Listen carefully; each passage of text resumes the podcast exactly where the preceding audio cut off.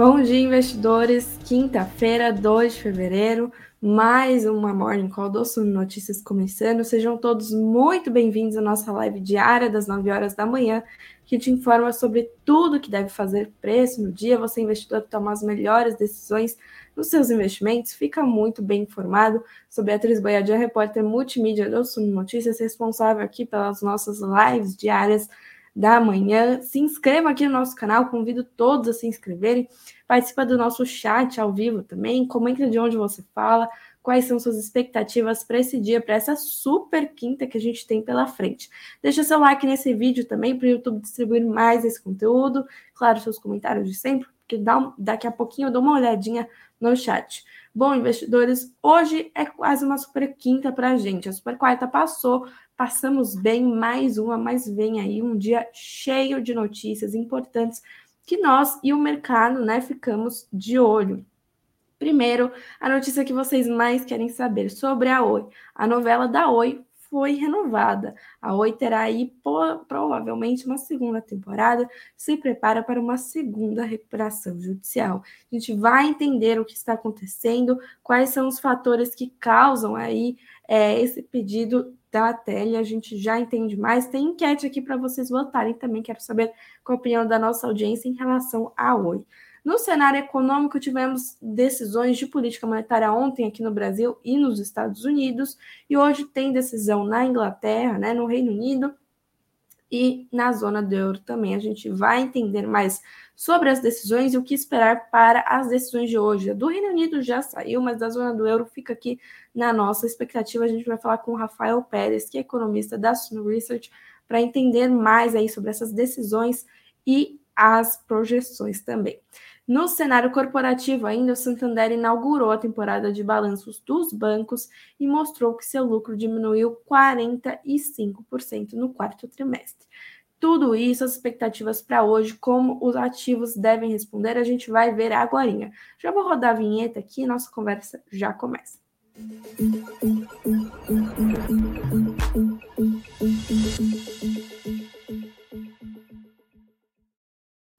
Bom dia, investidores, sejam todos muito bem-vindos. Dando meu bom dia aqui para o Brunão Investe de Jundiaí, bom dia para o Jonas, bom dia para quem mais? O Eduardo Cunha perguntando sobre a Ambev, tá falando que ninguém tá falando nada de Ambev, gente. Tem matéria no Sumo Notícias sobre a Ambev, dá uma olhadinha lá. Bom dia para o Rocha também, obrigada pela sua participação, pelo seu like, bom dia para minha mãe, para a Lídia, o Marcos aqui sempre presente, o Michael também, começaram os cálculos do imposto de renda Chegou aquela época, né, pessoal? Todo mundo aí de olho no imposto de renda. A gente fica aqui de olho também, já já mais é, notícias sobre isso. Eu vou começar aqui a nossa conversa, antes de tudo, com uma notícia triste que não faz preço no mercado, mas é uma menção honrosa aí. Jornalista Glória Maria morreu nessa manhã, é, ícone da TV brasileira, né? Foi a primeira repórter a entrar ao vivo em cores no Jornal Nacional da Rede Globo. É, fica aqui nossos pêsames para a família também e para todos que acompanhavam esse ícone do jornalismo brasileiro. Notícia triste, mas a gente tem que mencionar aqui. Bom, investidores, quero começar também olhando para o nosso fechamento de ontem do Ibovespa, caiu 1,20% aos é mil. 0,73 pontos. O dólar caiu também 0,32% aos R$ 5,06 e o IFIX índice dos fundos imobiliários caiu 0,5%, né, 0,5% aos 2.807 pontos. Hoje os mercados devem se ajustar aí à perspectiva da nossa Selic, né, que o Banco Central decidiu manter em 13,75% ao ano pela quarta vez consecutiva, e há perspectivas de que a Selic pode continuar alta por mais tempo do que o esperado. Se é isso ou não, a gente já já vai entender na nossa entrevista, mas o mercado notou aí um tom mais hawkish, de mais é, naquele tom mais contracionista, de aperto monetário, mais duro do Banco Central no seu comunicado divulgado ontem. Na próxima semana a gente tem acesso a essa ata do Copom da reunião de ontem e a gente pode entender um pouquinho melhor, mais a fundo, mas por enquanto essa é a percepção do mercado. Nos Estados Unidos, as expectativas também são de mais elevações para as taxas de juros. Federal Reserve elevou aí suas taxas em 0,25 ponto percentual ontem, diminuiu o ritmo de aperto monetário, mas mesmo assim é mais uma elevação para os juros no exterior. E depois do Federal Reserve, hoje a vez do Banco Central Europeu e do Banco da Inglaterra. Banco da Inglaterra já elevou suas taxas de juros, eu tenho aqui em 50 pontos base, meio ponto percentual a 4%. E é, hoje as atenções estarão aí nas falas de Andrew Bailey, que é presidente do Banco é, Central da Inglaterra, né, lá no Reino Unido, e de Christine Lagarde, que é presidente do Banco Central Europeu do BCE, que comanda aí as taxas de juros para a zona do euro, e também deve comentar aí sobre o cenário de inflação que é o principal é, indicador aí para todas essas motivações para as elevações de juros. Eu quero dar uma olhada aqui nas nossas notícias sobre o Copom para a gente entender como foi essa decisão de ontem, para a gente ver quais foram os destaques aí, perdão, pessoal, para essa elevação.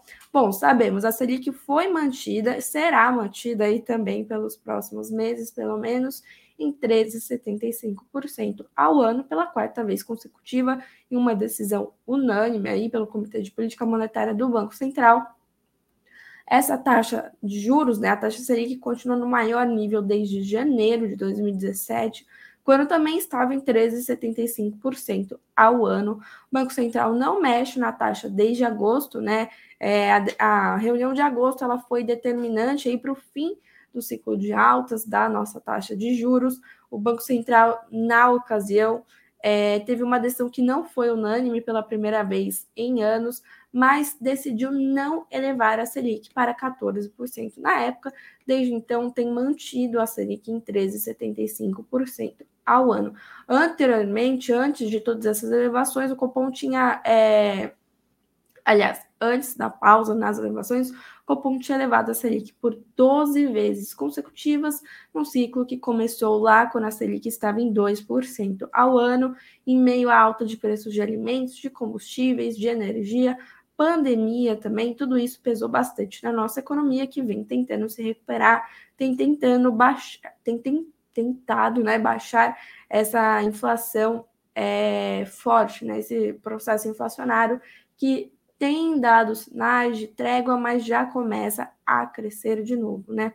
Alguns trechos do comunicado do, do Copom, né, que eu acho legal a gente trazer aqui, depois a gente vai entender com o Rafa da Suno, aqui, o economista da Suno, o que o Banco Central quis dizer.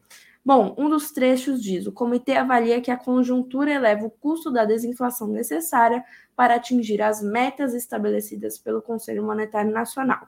Nesse cenário, o Copom reafirma que conduzirá a política monetária necessária para o cumprimento das metas. Também outro trecho. Considerando os cenários avaliados, o balanço de riscos e o amplo conjunto de informações disponíveis, o Copom decidiu manter a taxa básica de juros em 13,75% ao ano. O comitê entende que essa decisão é, reflete a incerteza ao redor de seus cenários um balanço de riscos com variância ainda maior do que a usual para a inflação prospectiva e é compatível com a estratégia de convergência da inflação para o redor da meta ao longo do horizonte relevante, que inclui os anos de 2023 e em grau maior de 2024. Bom, até então, né, a gente vê é, um comunicado que já vem sido reproduzido há meses, né, nas últimas decisões. A gente vê agora o Banco Central também falando de 2024 e parece aí que as atenções vão sendo é, redobradas para os próximos anos. A gente viu também no Boletim Focus, a gente sempre dá uma olhadinha na segunda-feira, as perspectivas de inflação para os próximos anos são de alta também, né? e nos dois últimos anos o Banco Central não conseguiu cumprir com a meta de inflação, portanto, essa Selic alta aí se explica, explica um pouco desse processo, né? O Banco Central vem lutando aí para tentar reduzir esse processo inflacionário. Quero também dar uma olhadinha no Federal Reserve, que reduziu o ritmo de aperto é, das taxas de juros, mas subiu os juros né, em 0,25 ponto percentual, indicou que a taxa continuará subindo. Né? Trago aqui Um destaque que na reunião do último mês de dezembro, a autoridade monetária já havia reduzido o compasso de alta dos Fed Funds, fazendo um ajuste de 50 pontos base ou meio ponto percentual. Antes disso, foram quatro altas consecutivas de 0,75 ponto percentual. Ontem a elevação foi de 0,25 ponto percentual, foram quatro altas consecutivas de 0,75, uma alta de meio ponto e agora em 0,25 ponto percentual. É, o intervalo das taxas de juros ficaram em 4,5% a 4,75% ao ano em uma decisão unânime, né? Isso já era projetado pelo mercado, mas o que surpreendeu, né, é essa perspectiva de mais elevações, né? Grande parte do mercado esperava aí um corte, não corte, né, mas o fim da alta é, desse ciclo de altas de juros aí já para março, mas não parece ser o caso, né? A autoridade monetária vem afirmando que o crescimento de empregos tem sido robusto nos últimos meses, mas que reconhece que indicadores recentes apontam para crescimento modesto de gastos e produção. O Fed também diz que a inflação continua elevada, mesmo que tenha arrefecido um pouco, né? Começou a mostrar sinais de que começa a cair, de que o processo inflacionário talvez não seja tão resistente, tão resiliente aí como era esperado, mas mesmo assim o Fed considera que a inflação está alta. Bom, para a gente entender tudo isso, ver como isso vai se refletir nos nossos investimentos, eu vou convidar aqui o Rafael Pérez, que é economista da Suno Research, para nos explicar tudo isso.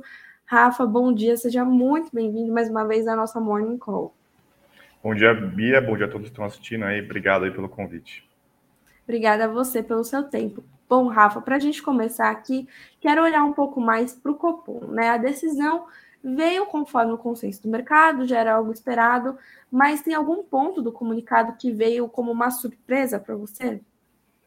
Olha, acho que primeiramente o, o, mais uma foi mais uma reunião, né, mais uma decisão do Copom em que é mais importante do que, do que a decisão era o comunicado, né? Que havia um consenso aí, praticamente todos os analistas do mercado acreditavam na manutenção né, taxa de juros nesse patamar, mas a grande incógnita é como viria o comunicado, né, qual seria a mensagem que o, que o Banco Central ele ia dar. E aí gente, eu destaco basicamente dois pontos. Né? O Banco Central está muito preocupado com a questão fiscal, né? ainda a gente a está é, órfão de uma nova regra fiscal, né? o teto de gastos, que era a regra anterior, ela simplesmente acabou, né? o, o novo governo aí está nos trâmites aí de, de, criar uma nova regra, mas isso demanda tempo e tudo mais. E enquanto existe essa incerteza de qual vai ser né, o novo arcabouço fiscal, qual que vai ser a regra que vai reger né, as contas públicas, que vai reger a política fiscal, isso gera muita incerteza. E isso faz com que é, prêmio de risco aumente, curvas de juros aumente, risco país aumente, enfim, isso aí traz uma série de problemas e o Banco Central está muito de olho nisso, né? E isso acaba afetando a política monetária também. E outra questão, né, juntamente né, na parte fiscal, é o aumento de gasto do governo esse ano. Isso aí deve dar um é, o aumento das transferências né, via Bolsa Família, ali deve aumentar um pouco a renda, deve aumentar o consumo, deve sustentar a demanda. Isso traz pressões inflacionárias também. Então, esse é um outro ponto que o, que o Banco Central no comunicado destaca. E, por fim, que eu acho que tá, provavelmente é um dos mais preocupantes, é o fato de que as expectativas de inflação para esse, para 2024, para 2025, estão todas aumentando, né? E o Banco Central está muito de olho nessas expectativas, porque ele não quer que elas comecem a divergir, né? Que elas, que elas é, convirjam para a sua meta, né? Então, quando o Banco Central está olhando ali para 2024, 2025, ele está vendo que a inflação está desgarrando ali da, da, do centro da meta. E ele não quer isso. Então, ele está muito preocupado com isso, porque nós, praticamente no último mês, a, a expectativa de inflação que estava próxima de 5 já está mais próxima de 6. E lembrando que a meta né, é, é, desse ano é 4,75 o limite superior, né? É 3,25 né, o centro da meta, e o limite superior é 4,75. Então o Banco Central ele já está ele já tá quase é, anunciando de que ele não vai conseguir bater a, a, o, conseguir bater a meta esse ano de novo, né? Terceiro, terceiro ano consecutivo. E ele não quer ter um quarto ano consecutivo é, não bater na meta. Então ele já está dando sinais de que ele pode adiar né, a taxa de juros. Eu acho que ele veio uma, uma, um tom mais forte, né? A gente diria um tom mais hawkish, né? Justamente avaliando que se ele não, é, se ele postergar, né? Se ele cortar juros esse ano, ele poderia não entregar uma meta de, de inflação no que vem. Então acho que o Banco Central aí, ele foi até mais duro para justamente tentar trazer as expectativas de inflação um pouco mais para baixo ou não deixar elas desgarrarem muito da meta, né? Perfeito. E então a gente será que nesse comunicado do Banco Central a gente consegue ver é, meio que nesse, nesse tom que você falou, né? O Banco Central começa a olhar mais para 2024 do que para 2023, e caso não consiga cumprir de novo aí com a meta de inflação, isso tira, de certa forma, a credibilidade do Banco Central? Eu, acredito que ainda não tire tanto. Se esse ano não cumprir a meta, não tira tanto, porque ainda você carrega muitos dos riscos que vieram do ano passado. Então, ano passado a gente teve vários problemas com aumento dos preços das commodities, a pandemia, a guerra na Ucrânia, todas essas questões é, desarrumaram muito o cenário internacional, seja de commodities, de cadeias produtivas, e isso trouxe problemas para a inflação, falta de insumos, enfim. Então, isso tem um carrego, tem um carrego, né? Tem uma inércia da inflação que ela vai sendo carregada ao longo do tempo. Então, esse ano, de fato, seria difícil. Se a gente olhar lá para fora, nos Estados Unidos, na Europa, são países que também, de fato, não vão conseguir é, trazer sua inflação para a meta. O Brasil então, nesse sentido, acho que o Banco Central não perderia tanta essa, uma credibilidade pelo fato de ainda ser um ano que carrega muito dos problemas que, veio, a gente teve no passado. Mas, para 2024, aí sim, aí se ele não conseguir é, bater a meta, aí de fato ele já começa a perder um pouco de credibilidade, porque para o ano que vem a, a, tendência é que esses choques né, que a gente teve sobre a economia já se, estejam se dissipando, né?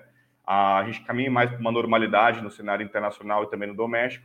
Então, para o ano que vem, de fato, a gente poderia ter algum problema. Mas o Banco Central foi muito enfático, né? Que a, ele justamente ele está olhando para esse ano, mas ele está olhando muito mais para 2024, porque é ali que ele consegue de fato é, trazer né, a inflação para a meta, porque a, a, política monetária ela tem uma defasagem, né? Quando você toma uma decisão hoje, ela não automaticamente afeta a economia, ela tem um tempo, né, alguns meses para afetar a economia. Então ele está cada vez mais olhando para o próximo ano. Legal. E para esse ano, assim, ainda há expectativa de algum corte de juros? Isso mudou, né? Porque o Banco Central disse que vai deixar talvez a Selic um pouquinho mais alta, um tempo um pouquinho maior do que esperado. Então, queria saber se dá para esperar um corte de juros ainda em 2023 e como as projeções de cortes, né, mudaram desde o início do governo Lula também. É, então, eu acho que com esse, com esse comunicado né, do Copom, mudam um pouco as expectativas em relação a cortes mesmo é, uma, acho que havia um certo consenso de que para esse primeiro semestre não haveria de fato cortes na taxa de juros. Com esse comunicado, a gente pode agora esperar é, que vai ser mais difícil, né? Provavelmente ali, se houver cortes, seria provavelmente no último trimestre. Mas o ponto é, a gente precisa aguardar também como é que vai vir essa nova regra fiscal, como é que vai vir esse âmbito fiscal do novo governo. Se, houver, se vir uma regra mais bem desenhada, né, se, se, a aprovação ela vira mais rápido do que a gente imagina, enfim, se for um bom desenho, eu acho que isso pode contribuir sim para ver um corte ainda esse ano. Mas então vai depender muito dessa questão fiscal e de como é que a inflação vai se comportar ao longo do ano. Né? Por exemplo, alguns fatores que podem é, ajudar né, a, gente aqui dentro em relação à inflação é, por exemplo, commodities. Se as das commodities lá fora forem desacelerando, isso pode ajudar. É, o câmbio ele tem se valorizado um pouco, né? ele está no patamar de 5,10 mais ou menos, se houver uma valorização um pouco maior do câmbio, isso também pode ajudar um pouco né, a questão da inflação, mas ainda permanece muitos riscos. Né? O Banco Central deixou bem claro ali que os riscos ainda permanecem muito altos, muito elevados, ele está ainda bastante cauteloso. Então, é, acho que a gente, o ponto, o ponto que deixou bem claro ali, a gente vai continuar com taxas de juros bem altas ainda ao longo desse ano, e se houver cortes, eles vão ser muito marginais, tá? A gente não, não vai haver cortes que vão levar a taxa de juros para 10, 11, muito dificilmente, né? ela, ela ainda deve continuar alta em patamares aí próximo dos 13, 13,5, caso haja algum corte, né? Legal. E, falando um pouquinho dos Estados Unidos, né? O Federal Reserve diminuiu um pouco esse ritmo, né, das elevações dos juros, foi de 0,25 ponto percentual dessa vez, da última vez foi meio ponto percentual, mas a postura do Fed em si, ela mudou ou ela continua a mesma? Eu acho que a postura do Fed é, é de cada vez mais de a autoridade ela acredita que de fato a inflação já está dando sinais de desaceleração. Eu acho que isso é um ponto importante, por mais que tenha sido duro em alguns momentos ali nas declarações do comunicado, o fato de já de haver uma desaceleração no ritmo de aumento da taxa de juros é sinal de que o Fed acredita de que ele já está chegando próximo né, do seu patamar do, da, da taxa de juros terminal, né? Então ele já, o, o Fed ele já olha né, para uma inflação que se não vai convergir para a meta esse ano, ela já está ficando mais próxima, já passou, o pior já passou, né? Quando a gente olha os índices de inflação dos Estados Unidos, né, que são dois principais ali, o CPI e o PCE, os dois já vêm caindo sistematicamente nos últimos meses, né? O pico deles já ficou para trás. Então isso é um sinal de que de fato, né, a, a, a inflação ela já está convergindo, por mais que seja lenta, né? Ela já está convergindo mais para a meta. Mas essa lentidão ainda acontece porque você tem um mercado de trabalho ainda que está muito aquecido, então isso acaba aquecendo a demanda, isso acaba aquecendo o consumo. E a gente tem ainda algum, alguns grupos de inflação que eles são mais difíceis, né? De controlar e de convergir, que são, por exemplo, inflação de serviços. Né? Essa, a inflação de serviços é muito mais difícil de cair do que, por exemplo, a inflação de energia. A gente olha para os índices de inflação dos Estados Unidos, o que tem ajudado muito a questão de combustíveis. Né? Aqui no Brasil isso ajudou bastante a gente ano passado e lá tem ajudado bastante. Então, tem caído muito os índices de inflação por conta disso. Mas, como você tem um mercado de trabalho bastante aquecido, isso tem, isso tem dificultado, tem, tem feito com que a inflação não caia tão rápido lá, tá? Então, esse é um ponto importante. Mas, como, como eu, eu, eu até falei, como o Fed ele já diminuiu o ritmo, ele já, já dá indício de que ele está caminhando para um fim né, de um ritmo de, de aperto monetário, isso aí já pode trazer né, um pouco mais até de otimismo para o mercado, principalmente a partir do segundo semestre. Né? A gente acredita que o Fed deve levar a taxa de juros por volta de 5%, 5, 5,25, aquele intervalo. Então, provavelmente a gente deve ter mais um ou dois aumentos de taxa de juros, tá? Mas acho que o mais importante de tudo é o pior já passou. Né? Ano passado a gente teve um ano que o Fed ele iniciou uma, um aperto monetário super forte, super rígido. Até o, o Fed ele deu vários aumentos de 0,75, que não é comum na política monetária dos Estados Unidos nos últimos anos, se a gente for olhar. Mas o mais importante, acho que no final das contas, é que o Fed ele já está chegando no final do ciclo, um sinal de que as coisas já estão se caminhando melhor, né? A inflação já está caindo mais, a, inflação, a atividade econômica dos Estados Unidos está desacelerando, o que é justamente o que o Fed quer para segurar a inflação. Mas acho que o, sim, esse ano de 2023 ele, tem, ele tende a ser um ano relativamente mais tranquilo que 2022. Perfeito. E a gente tem daqui a pouquinho decisão também do Banco Central Europeu. Queria saber as expectativas de vocês, as projeções, como deve vir o tom desse comunicado também é, da Christine Lagarde depois, né? É, então, o Banco Central Europeu tem um desafio bem maior né, do que o dos Estados Unidos aqui, aqui no Brasil, porque são 19 países que ele tem que lidar, né? Então, ele às vezes ele não pode aumentar de forma tão brusca ou tão alta como aqui, por exemplo, o Fed ou como a gente, porque ele pode afetar vários países que têm dívidas públicas totalmente diferentes, isso pode afetar o custo da dívida. Então, é muito mais complexa a tarefa do Banco Central Europeu. Mas a gente acredita que, obviamente, ele vai continuar aumentando, ele deve aumentar mais meio ponto percentual, chegando próximo de 3%.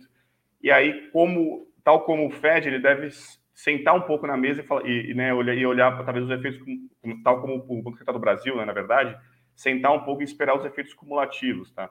Mas a gente acredita que deve chegar próximo de 3. E o, a boa notícia é que também a inflação lá na zona do euro ela tem caído já. Ela chegou num pico e agora já dá sinais de que está caindo muito porque a questão energética lá foi um pouco melhor gerida, resolvida, né? Há uma dependência muito forte da União Europeia em relação à Rússia na parte de energia, isso fez os preços explodirem, né? Com o, preço, o aumento do preço da energia, mas uh, e, e, a gente chegou agora no inverno lá, né? E esse era o grande temor, né? De que se faltasse energia lá, tivesse problemas com energia, isso poderia trazer, enfim, aumento de inflação, trazer uma série de consequências negativas. Mas foi bem gerido, o inverno ele veio mais brando do que se imaginava os preços de energia vêm caindo, isso ajudou também aos índices de preços na, zona do euro a começarem a cair um pouco mais. E isso, obviamente, vai facilitar um pouco a vida do Banco Central. E ele deve aumentar mesmo assim, né? Porque ainda a inflação lá está bastante alta, próximo de 9%, né? Então, mesmo assim, acho que o Banco Central ele continua aumentando. E aí, provavelmente, ele começa já a pensar num, em manter né, a, a taxa de juros para esperar os efeitos cumulativos, como a gente está fazendo aqui no Brasil. Né? A gente está esperando vendo os efeitos cumulativos para justamente ver como é que vai convergir a inflação. Perfeito, Rafa, muito obrigada pela sua ajuda, pela sua contribuição aqui hoje. desejo um ótimo dia para você. Força nessa quinta-feira. Obrigado, bom dia a todos. Obrigada, volte sempre. Bom, investidores, deu para entender melhor aqui como está a situação. A gente vai continuando porque tem mais notícia para a gente dar uma olhadinha e eu vou colocar justamente aqui o que vocês querem saber. A Oi, pessoal, como assim? A Oi vai entrar em recuperação judicial de novo? Parece que sim. A gente vai dar uma olhadinha aqui, já vou colocar até na tela para a gente acompanhar tudo isso aí juntos. Meu mouse não está muito feliz hoje. Vamos ver se vai. Agora foi. Oi pede proteção contra credores e deve entrar com um novo pedido de recuperação judicial. Antes de qualquer coisa, tem enquete aqui para vocês votarem. No final da nossa conversa, eu vou dar uma olhadinha como a nossa audiência se sente em relação a Oi, mas já vai comentando aqui quais são suas perspectivas para a empresa de telecomunicações, né? Bom, é, a Oi aparentemente vai pedir novamente à Justiça é, um processo de recuperação judicial. Essa novela da Oi que a gente achava que tinha acabado em dezembro não acabou. É, mas não necessariamente ela vai se repetir, né? A Oi está em condições diferentes em relação ao período lá em 2016, quando iniciou o processo de recuperação judicial. A Oi, inclusive, ressalta que o pedido é consequência de diversos fatores imprevisíveis não controláveis. A dívida financeira da companhia hoje é de 29 bilhões de reais e na época da sua primeira recuperação judicial era de 65 bilhões. Então já é uma redução considerável da dívida, mas tem dívida aí dívidas com vencimento próximo e que a Oi precisa reestruturar, é, renegociar para assim conseguir dar é, continuidade na sua operação. Né? Vou ler aqui com vocês. Matéria do Sul Notícias diz que a Oi entrou com pedido na sétima vara empresarial do Rio de Janeiro, solicitando proteção contra credores, entre os quais bancos e donos de títulos. Os bancos enfurecidos neste ano, isso é fato, né?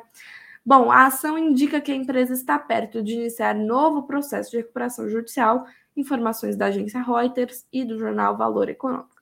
A medida ocorre quase 45 dias após a Oi sair de um processo de recuperação judicial em dezembro passado. Segundo o juiz Fernando Viana, todas as obrigações tinham sido cumpridas pela empresa de telecomunicação. A empresa entrou em recuperação judicial em 2016 com dívidas de 65 bilhões de reais e 55 mil credores. Dessa vez, a Tele alega que não conseguiu chegar a um acordo com os credores. O plano da Oi seria refinanciar dívidas. Algumas deveriam ser pagas nos próximos dias. A Oi precisa quitar, por exemplo, 600 milhões de reais a detentores de títulos que vencerão em 5 de fevereiro, né? Segundo o colunista Lauro Jardim, advogados da Oi disseram em ação na sétima vara empresarial do Rio de Janeiro que a primeira recuperação da Oi teve inquestionável sucesso, mas a companhia precisa de proteção judicial para implementar nova etapa de sua reestruturação e garantir a preservação da empresa, né? Os advogados querem suspensão de pagamentos de dívidas da Oi até que a Justiça decida sobre um novo pedido de recuperação judicial, que pode ser feito nos próximos dias. Lauro Jardim também apurou que a empresa pediu na Justiça uma tutela de urgência preparatória para um novo processo de recuperação judicial. Bom, é fato, deve acontecer. A gente falou aqui diversas vezes, investidores, nas nossas lives, mesmo após o fim da recuperação judicial da Oi, da primeira recuperação judicial, agora a gente tem que falar assim, que a Oi mesmo assim tinha diversas dívidas a pagar, né? São 29 bilhões de reais em dívidas ainda que vão correndo e vão se aproximando do vencimento, e a Oi aí tem que reestruturar toda a sua operação. No processo da primeira recuperação judicial, é, a Oi teve de vender diversos ativos, né? Leiloou aí suas torres, leiloou os ativos da Oi Móvel, leiloou mesmo parte da empresa de fibra ótica, que hoje é seu core business, como chama aqui no mercado, né? É o, o negócio principal da Oi hoje teve de leiloar aí parte da empresa de fibra ótica também, leiloou tudo que podia, pagou diversas dívidas, né? Foram de 65 bilhões de reais em dívidas para 29 bilhões, mas mesmo assim agora precisa proteger seus ativos aí para reestruturar e refinanciar essas dívidas. Nós vamos acompanhando essa questão da Oi. Para você que investe Oi, hoje fica de olho nisso, pode pesar nas negociações das ações. Né? Ações da Oi que, inclusive, não são mais penny stocks. Vamos, vamos ver se a gente deixa eu tentar abrir aqui qual foi o fechamento da Oi ontem. Fechou em R$ 2,36 os papéis da Oi. Vamos acompanhando, daqui a pouquinho abrem as negociações e a gente dá uma olhada em como essa notícia vai pesar hoje nos ativos da Oi, pessoal. Bom, quero dar uma olhadinha também um pouco no cenário político, né? Porque a gente teve eleição ontem na Câmara dos Deputados e no Senado, e Bom, não foi surpresa para ninguém, Arthur Lira foi reeleito presidente da Câmara do Deputado com 464 votos. Foi um recorde, a maior votação absoluta de um candidato à posição nos últimos 50 anos. Ele teve apoio de 20 partidos, será responsável aí pela presidência da Câmara dos Deputados no biênio 2023-2024, né? Em seu discurso após ser reeleito, Lira afirmou que buscará construir uma relação com o poder executivo sem relação de subordinação, mas um pacto para aprimorar e avançar nas políticas públicas. Abre aspas, a partir de escuta cuidadosa de opiniões e sugestões de nossas comissões, fecha aspas. Ele também diz: podemos ter adversários, mas não somos inimigos um dos outros.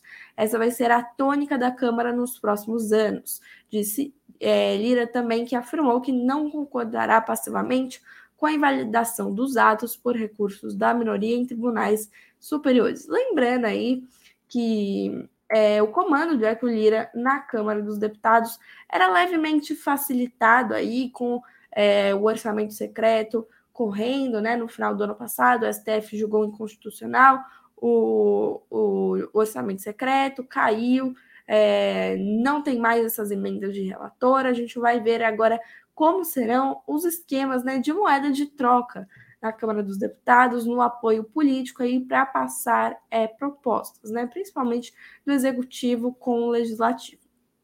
É, lembrando também que a Arthur tem uma grande influência sobre o Centrão, né, que é o bloco basicamente que você tem de ter apoio para conseguir governar aqui no nosso país. No Senado, Rodrigo Pacheco também venceu a eleição, permaneceu na presidência do Senado, mas nessa aí a gente já não tinha mais tanta certeza, né? Ele é, disputava a posição contra Rogério Marinho, do PL, mas Rodrigo Pacheco conseguiu a maioria dos votos necessários, 41 votos, para se reeleger e terminou a, a, a eleição, ia falar redação, terminou a eleição aí com 49 votos, foi reeleito. Rogério Marinho, por outro lado, ficou com 32 votos, né? Com o resultado de ontem, Pacheco permanecerá sob o comando do Senado também no biênio 2023-2024. Em seu pronunciamento após a recondução ao cargo de presidente do Senado, condenou o que chamou de polarização tóxica vigente no Brasil. Atribuiu a ela os atos na esplanada dos ministérios de 8 de janeiro e afirmou que tais acontecimentos não podem e não vão se repetir. A gente também viu diversos ministros né, é, que foram apoiar o candidato à presidência do Senado, re recebeu apoio da base do governo Lula é, quatro senadores em cargos ministeriais participaram da votação, né? Flávio Dino, que é o ministro da Justiça, Wellington Dias, que é do Desenvolvimento Social, Camilo Santana, da Educação, e Renan Filho, dos Transportes. Também outros é, nomes do governo que marcaram presença no Senado, estiveram presentes, como Simone Tebet, Jean Paul Prats, Juscelino Filho, Alexandre Padia e alguns outros aí, todos mostrando o apoio à recondução de Rodrigo Pacheco, à presidência da, da, do Senado, não é da Câmara, do Senado. Bom, investidores, ficamos aí com essas notícias aí, essas atualizações do nosso cenário político hoje. Eu vou dar uma olhadinha nos comentários de vocês e a gente já olha as nossas bolsas internacionais, que eu estou tentando fazer a conversa mais rápida aqui, senão a gente fica o dia inteiro conversando, que seria ótimo, mas vocês sabem que não dá. O Marcos dizendo: olha a situação do ex-senador Marcos Durval, que renunciou hoje e denunciou é, o trama, a trama que eles queriam fazer sobre o Alexandre do STJ e ao lado do Bolsonaro. E tem gente adorando políticos. Pois é, gente. Ser fã de político não dá.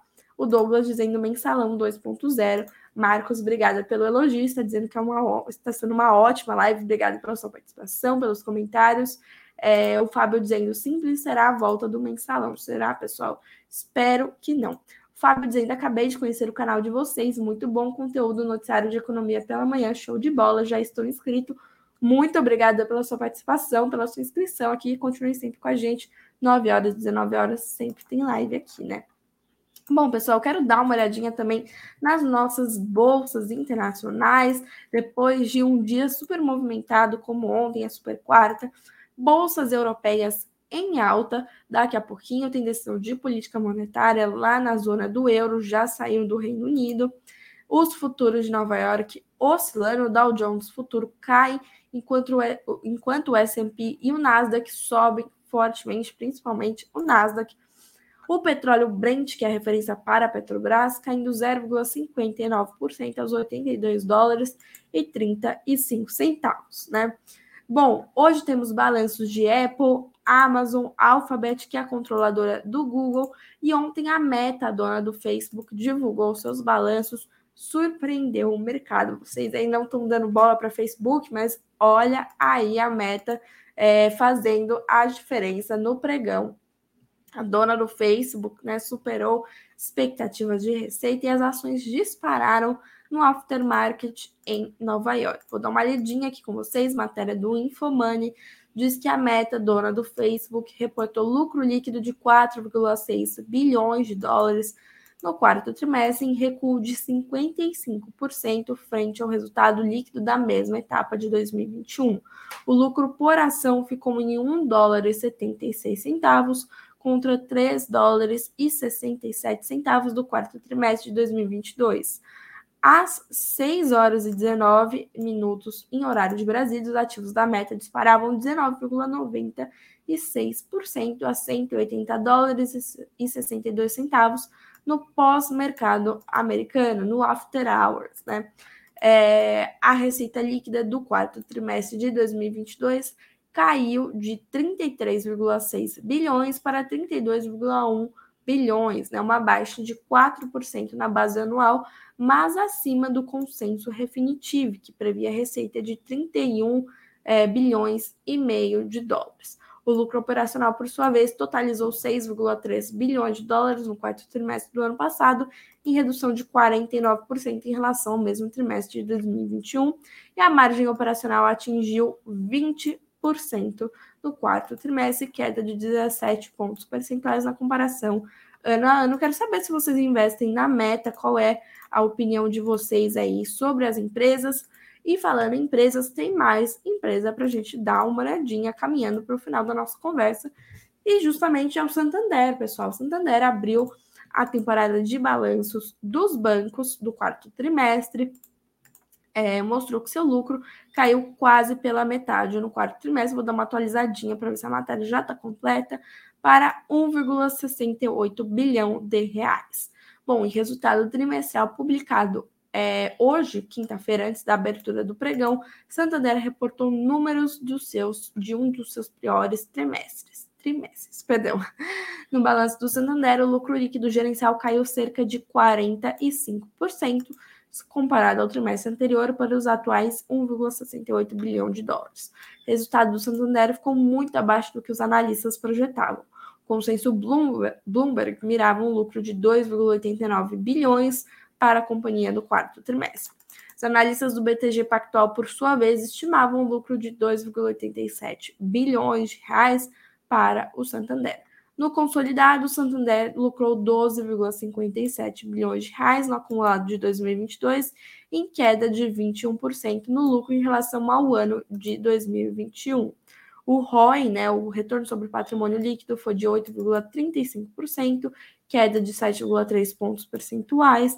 Carteira de crédito atingiu 489,687 é, milhões de reais, representando um crescimento de 5,8%, né? Queria ver aqui a inadimplência, mas eu não estou achando. Ah, aqui. É, bom, as expectativas já eram baixas com o Santander, principalmente por conta da inadimplência. Né? A XP previa uma taxa de inadimplência um pouco maior, de 3,1%, mas ainda em seus níveis controlados e um índice de cobertura saudável. Isso deve fazer com que seus resultados continuem pressionados no quarto trimestre. A projeção da casa também ficou muito acima do que o banco reportou, de 2,7 bilhões ante 1,68 bilhão de reais. Se vocês investem no Santander, comenta aqui, quero saber o que acharam do balanço. E hoje a gente pode ver as ações do Santander pesarem e podem até contaminar os outros pares do setor bancário. Por fim, pessoal, a Eletrobras anunciou um aporte de 883 milhões de reais em projetos de sustentabilidade. Segundo a transmissora, serão destinados à região de hidrelétricas pertencentes às empresas como as empresas Eletrobras, aliás, como Chesf, Furnas e Eletronorte, né? O montante decorre das obrigações previstas nos contratos de concessão fechados na capitalização da Eletrobras, né? Segundo o presidente da Eletrobras, Wilson Ferreira Júnior, os aportes feitos pela empresa marcam o início de um dos maiores programas ambientais do país. Comentem aí se vocês investem em Eletrobras, o que acham da iniciativa da empresa. Investidores nossos, ficamos por aqui com as notícias, mas calma aí que tem resultado de enquete que eu quero ver. Vocês vão observar aqui comigo. Deixa eu colocar já a nossa música bem baixinho aqui para não estourar os ouvidos de ninguém. E é, quero dar uma olhadinha no que os nossos investidores estão pensando aí sobre as ações da Oi. Se vocês investem na Oi, se acham que vale a pena, deixa eu abrir aqui para a gente dar uma olhadinha juntos. É, vamos ver aqui. Eu perguntei né, para vocês se vocês justamente investem na Oi, Oi BR3, tivemos 173 votos. Muito obrigada pela participação de todos. Encerro aqui a enquete. Vamos ver o resultado, né? 53% da nossa audiência diz que não investe e nem pretende.